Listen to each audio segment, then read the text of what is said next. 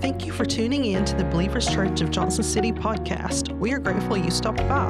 Regardless of where you are in your faith journey, we hope today's teaching is both challenging and also encourages you to move closer to Jesus. You can subscribe to the podcast if you want weekly messages, leave a review of your experience, and if you wish to become a giving partner, you can do so by visiting our website at believers church j c dot com. And of course, we want to encourage you to come see us in person. We are located at six one one zero Kingsport Highway in Johnson City, Tennessee. As always, we hope you enjoy today's message. Narrative psychology is a field that studies the value of stories and storytelling in giving meaning to individual experiences. Stories shape the memories of past events and their understanding of the present. And then what this does is it creates this projection on future events. In sociology, we call this the looking glass self. I think that we would all agree that stories are important, and the stories that have happened in our lives shape us into the people that we are today. As most of you know that are here on a regular basis, in addition to pastoring, I'm also a sociology professor at a community college in Eastern Kentucky, so I'm up there once a week as well as, as well as being here the rest of the week. And one of the biggest things that we study in sociology is the process of socialization. So what this means is that the way that you're raised and the atmosphere you're in and the culture that you're born into has a lot to do with the person that you ultimately become. I think if you think about that, most of you are probably going to agree.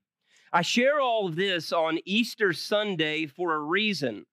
My belief is that some of you have bought into a false narrative about yourself. I'm going to say that one more time. My belief is that a lot of you have bought in to a false narrative about yourself. And as a result, this false narrative has had an overwhelming impact on the person that you are today. So for some of you, it's shame, which is an incredibly powerful emotion that doesn't stick with one particular social status. It can hit people from any walk of life. For others of you in here, it's, it's fear. For some of you, it's guilt, which you know the power of guilt if you're inside of the church and a believer, or if you're completely outside of the church. For some people in here today, because of a marriage that didn't work out, because of an, an addiction, because of your in and out and in and out with your relationship with Jesus, you feel like a failure. And that's the way that you see yourself, and that's really what the narrative is that speaks into your life. And if there's one thing that I want you to understand today and that I want you to be able to leave with, it's this. You are not defined by your past. You are not defined by your mistakes. You are not defined by others and what they say you are, as well-intentioned sometimes as they may be. You are defined only by your surrender or lack thereof to the cross of Christ.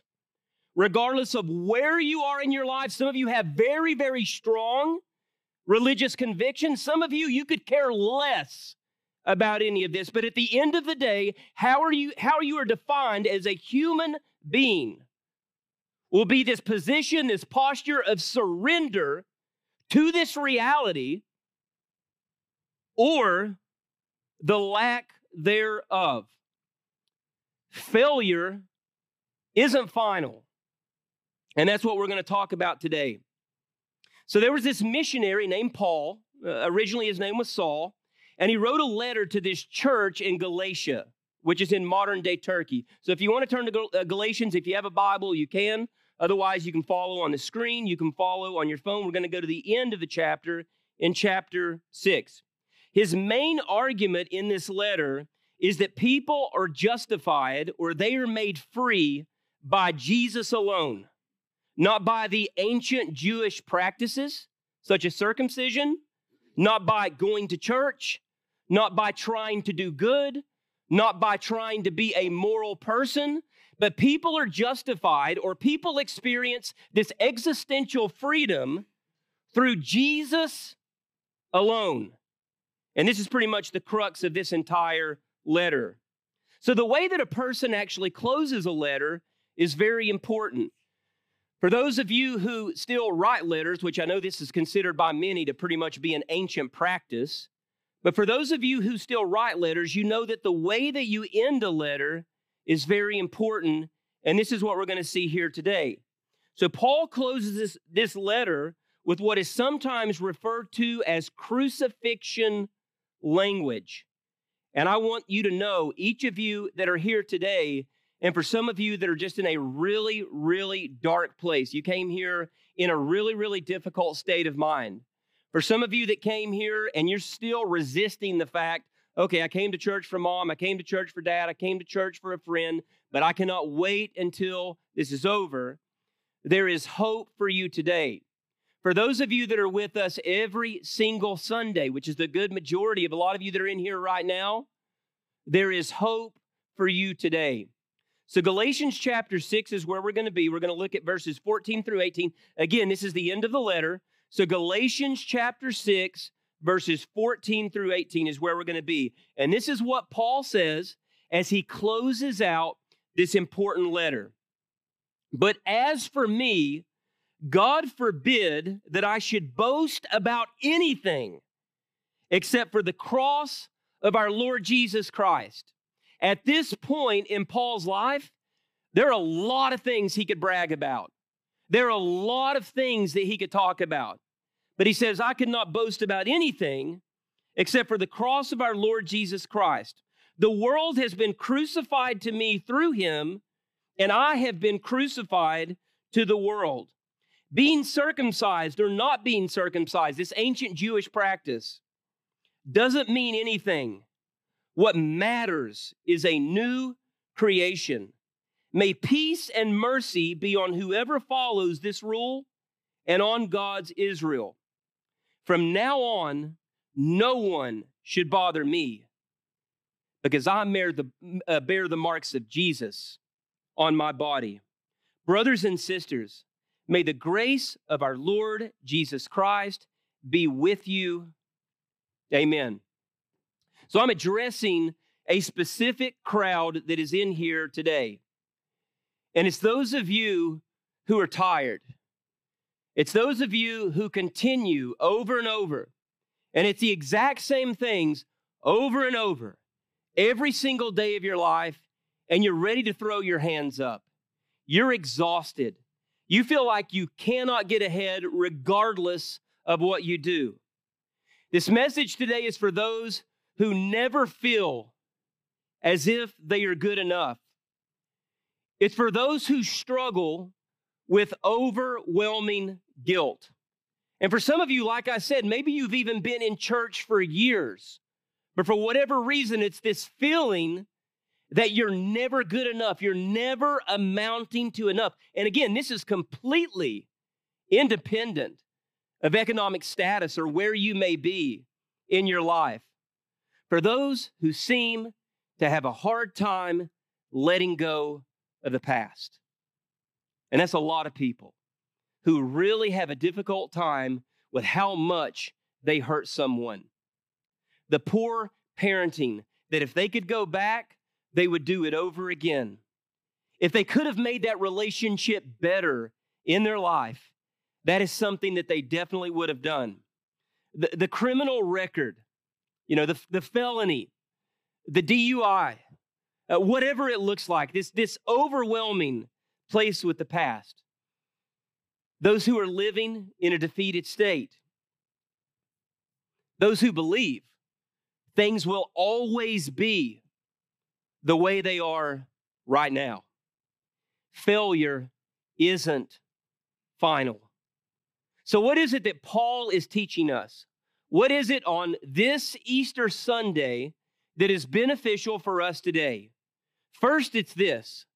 Gratitude, for those of you that struggle with guilt, gratitude will abolish guilt. What does that mean?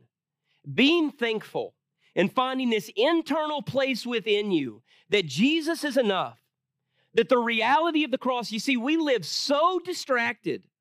We live so involved with other things in our lives that we are rarely ever paying attention to this reality. And I'm talking to people in here that actually embrace this reality or say that it's important or say that this is something that they believe. When you learn to recognize on a daily basis that regardless of how good you are or how bad you are, that the love of Jesus does not change, and that this is something that you can bank every fear, doubt, insecurity, worry, anxiety, everything in your life on. Everything starts to change.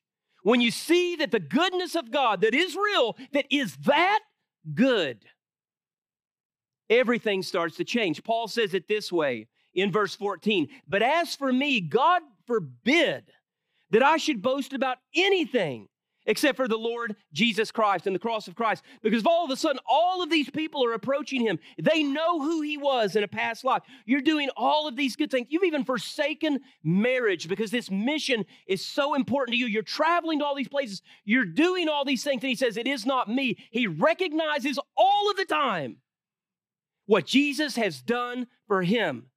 And I'm telling you in here right now, if you do not know Jesus, or if you've forgotten what this means, that this is what this day is about, because you can live a reality where this flows out of you every single day of your life, and it's contagious.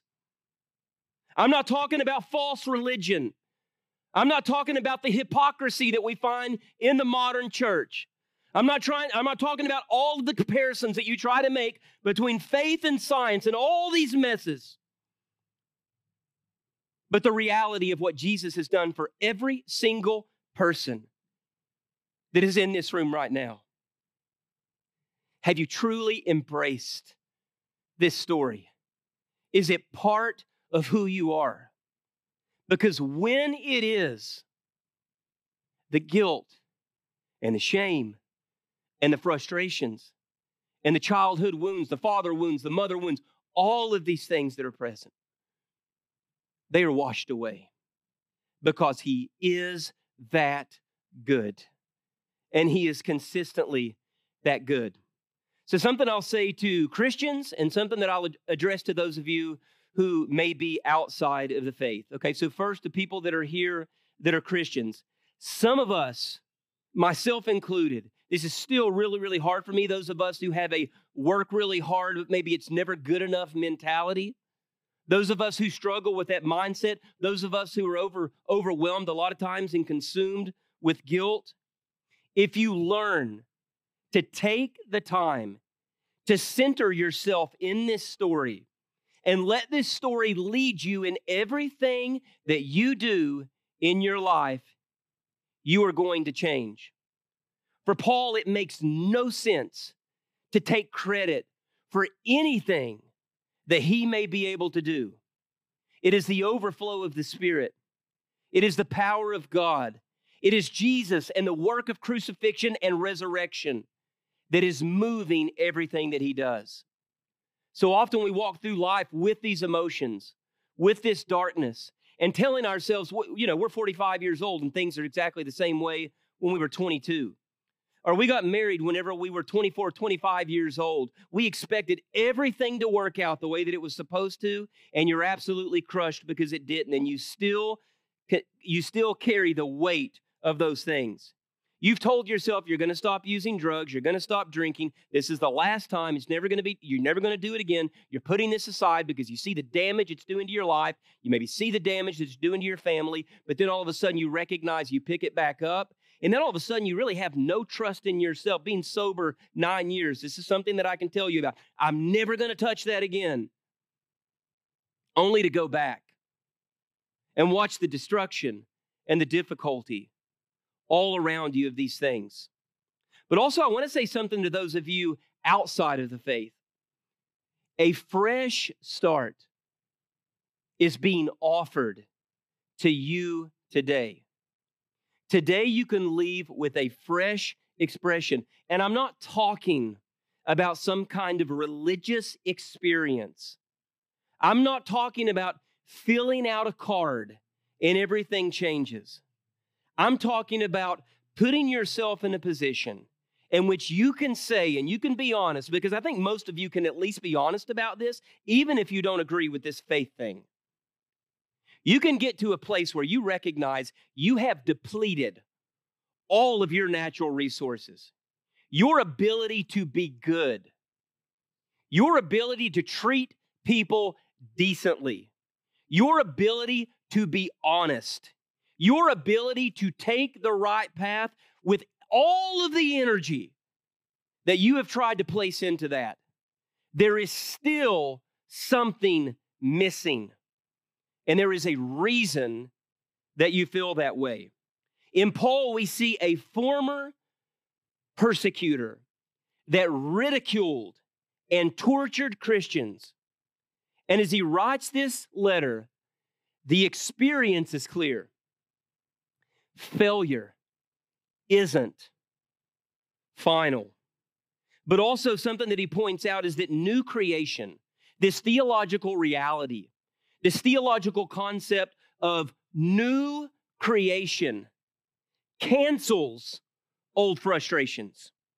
It cancels old frustrations. What are old, frustra- old frustrations?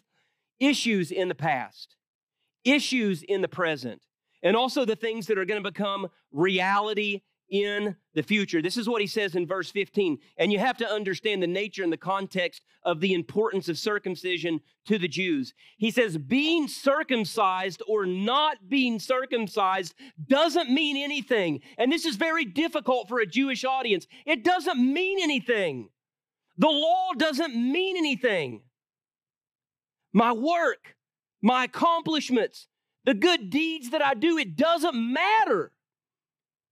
But what matters instead, what holds value, is the new creation.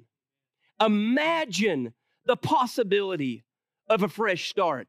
You cannot convince me that every single person in here right now, in your life, regardless of what you may have, wonderful children, a lot of money, a beautiful home, great friends, that you are all, just everyone in here, just overflowing with joy at all times. What matters is the new creation. What matters is stepping in to this new life. Could life, could you actually, because it's called faith because you have to step out. Could life actually offer something better?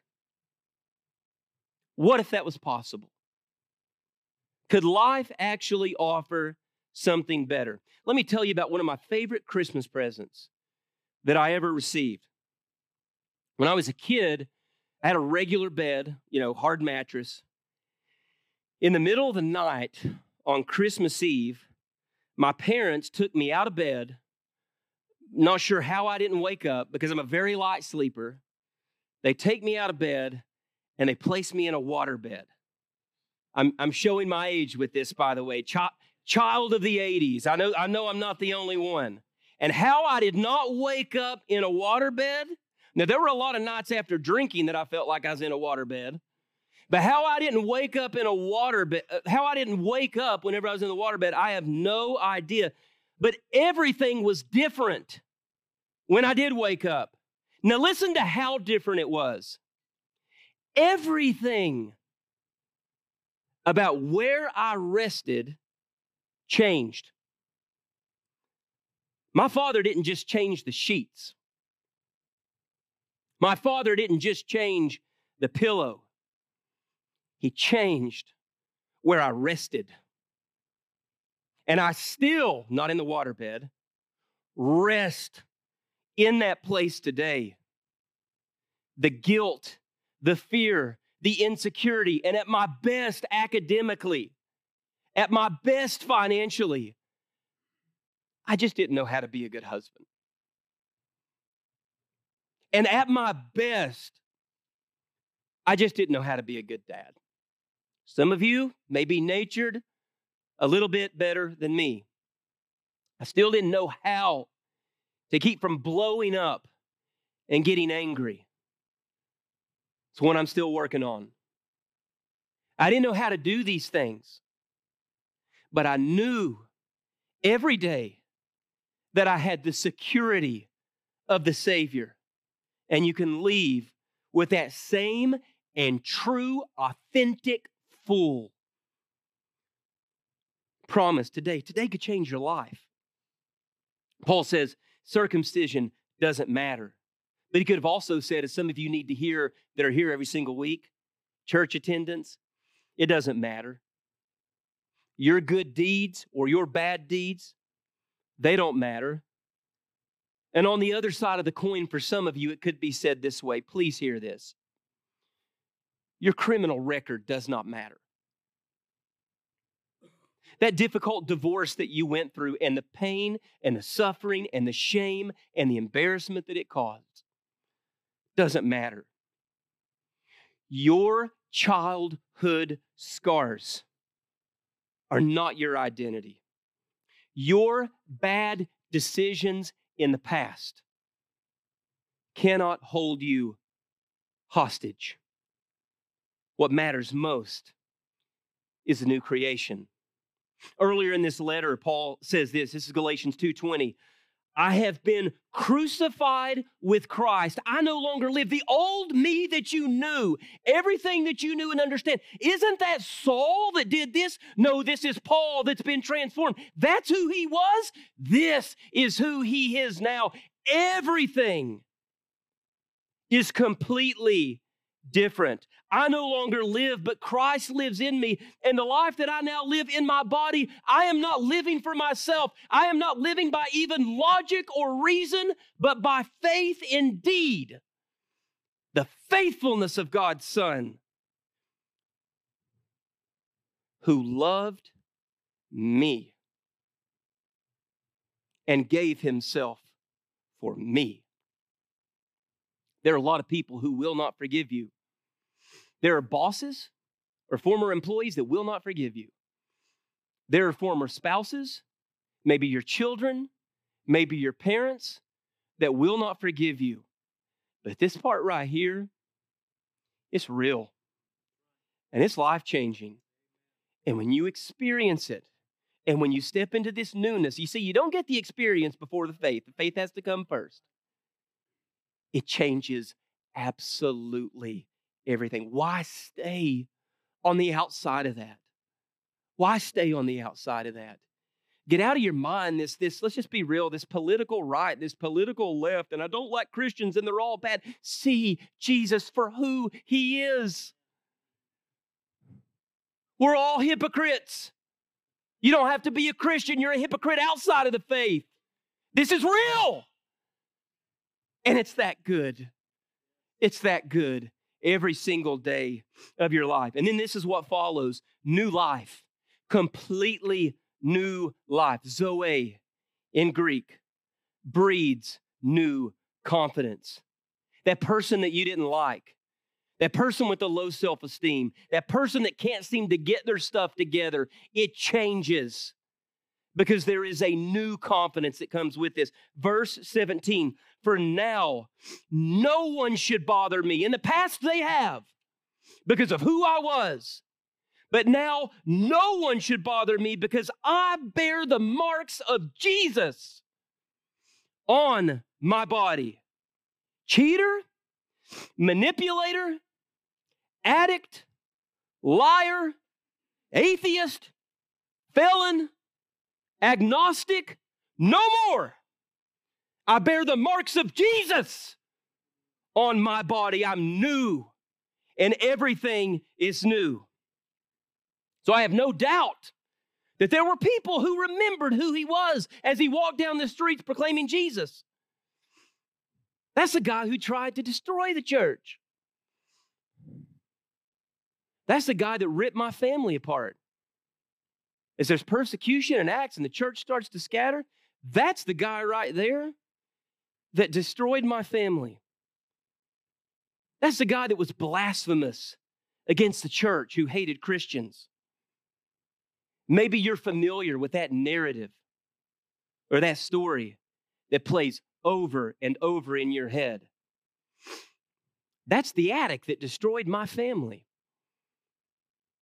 That's his ex who cheated on him. That's the guy that ruined my career. That's the girl that lied to me. With me?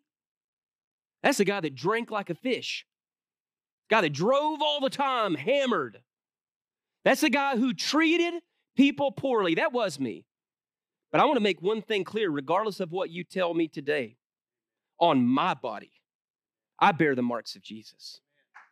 I bear the marks of Jesus. I am not who I was, because failure is not final. It was, it was really difficult for me to walk back into this faith thing.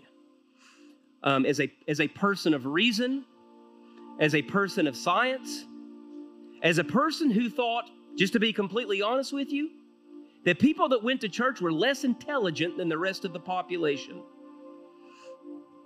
Honest confession.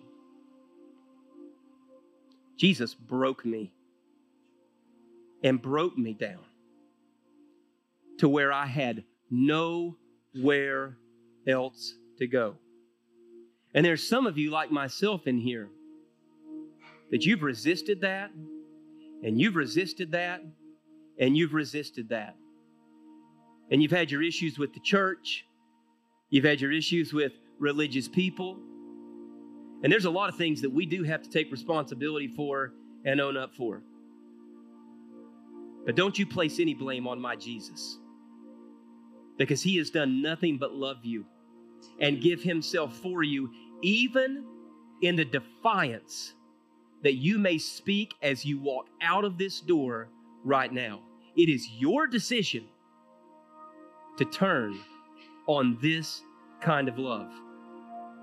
I'm his, I am new, the past does not matter. Again, I'm addressing a specific crowd this morning. Some of you are just tired. You don't sleep. Your anxiety is through the roof. Your relationships aren't working. You're going back and forth to the same toxic relationship over and over again. Or you're overwhelmingly lonely. It's for those who feel as if they are never good enough. Those who struggle with overwhelming guilt. Those who can't seem to let go of the past. Those of you living in a completely defeated state. It is so easy uh, to walk into a business, a friend's house, a church, wherever it may be, and paint the picture that everything is okay, when on the inside, you're a complete broken mess. The answer is Jesus. And that's being offered to you today. In another letter, this Paul uh, to a church, church in Corinth said this: if anyone is in Christ, that person is part of the new creation. But Matt, what about this? What about that? I've got all of these messes. The old things have gone away. Look, new things have arrived. New things. Yeah, I used to be that, I used to be that person. I used to struggle with those things. No more. No more. The promise that I'm making to you today as we close is that failure isn't final. You can leave here, and it's not an overnight thing, but you can leave here different today. You can start over. You really can. You're forty years old. You're twenty-three years old. You're ninety-five years old. You can start over. You can have a new life. You can be freed from the horrific stories that have defined you up to this point. How beautiful is it to see a person that has struggled uh, with divorce to be renewed, ashes to beauty, and help other people going through the same thing. How incredible is it for an alcoholic to get sober and just carry that story? How incredible is it for a person scarred by child abuse to step out of the victim role and into the survivor role and change people's lives? How powerful is it for the person that struggles with deep clinical depression to be able to step in and be salt and light for others? You will never find another way of life, never in any other religion, that takes the worst things about you and uses them to transform everything around you. I am living proof of this. Well, Father, we come to you today. We love you. We thank you for the sacrifice that you made for our sins. I pray, come Holy Spirit in this place. Father, renew us as a church. Restore us as a church. Father, may the cross and the blood of Christ spill out upon this congregation today. And Father, help us to take that shame and that guilt and that hurt and those scars and not hold back, but Father, to lay everything at your feet today. We pray these things in the name of the Father, Son, and the Holy Spirit. Amen. We want to thank you again for listening to the Believers Church podcast. Make sure you join us next week as we begin a new series. Also, we love a chance to connect with you. Make sure you visit believers church j c dot com and enjoy the rest of your week.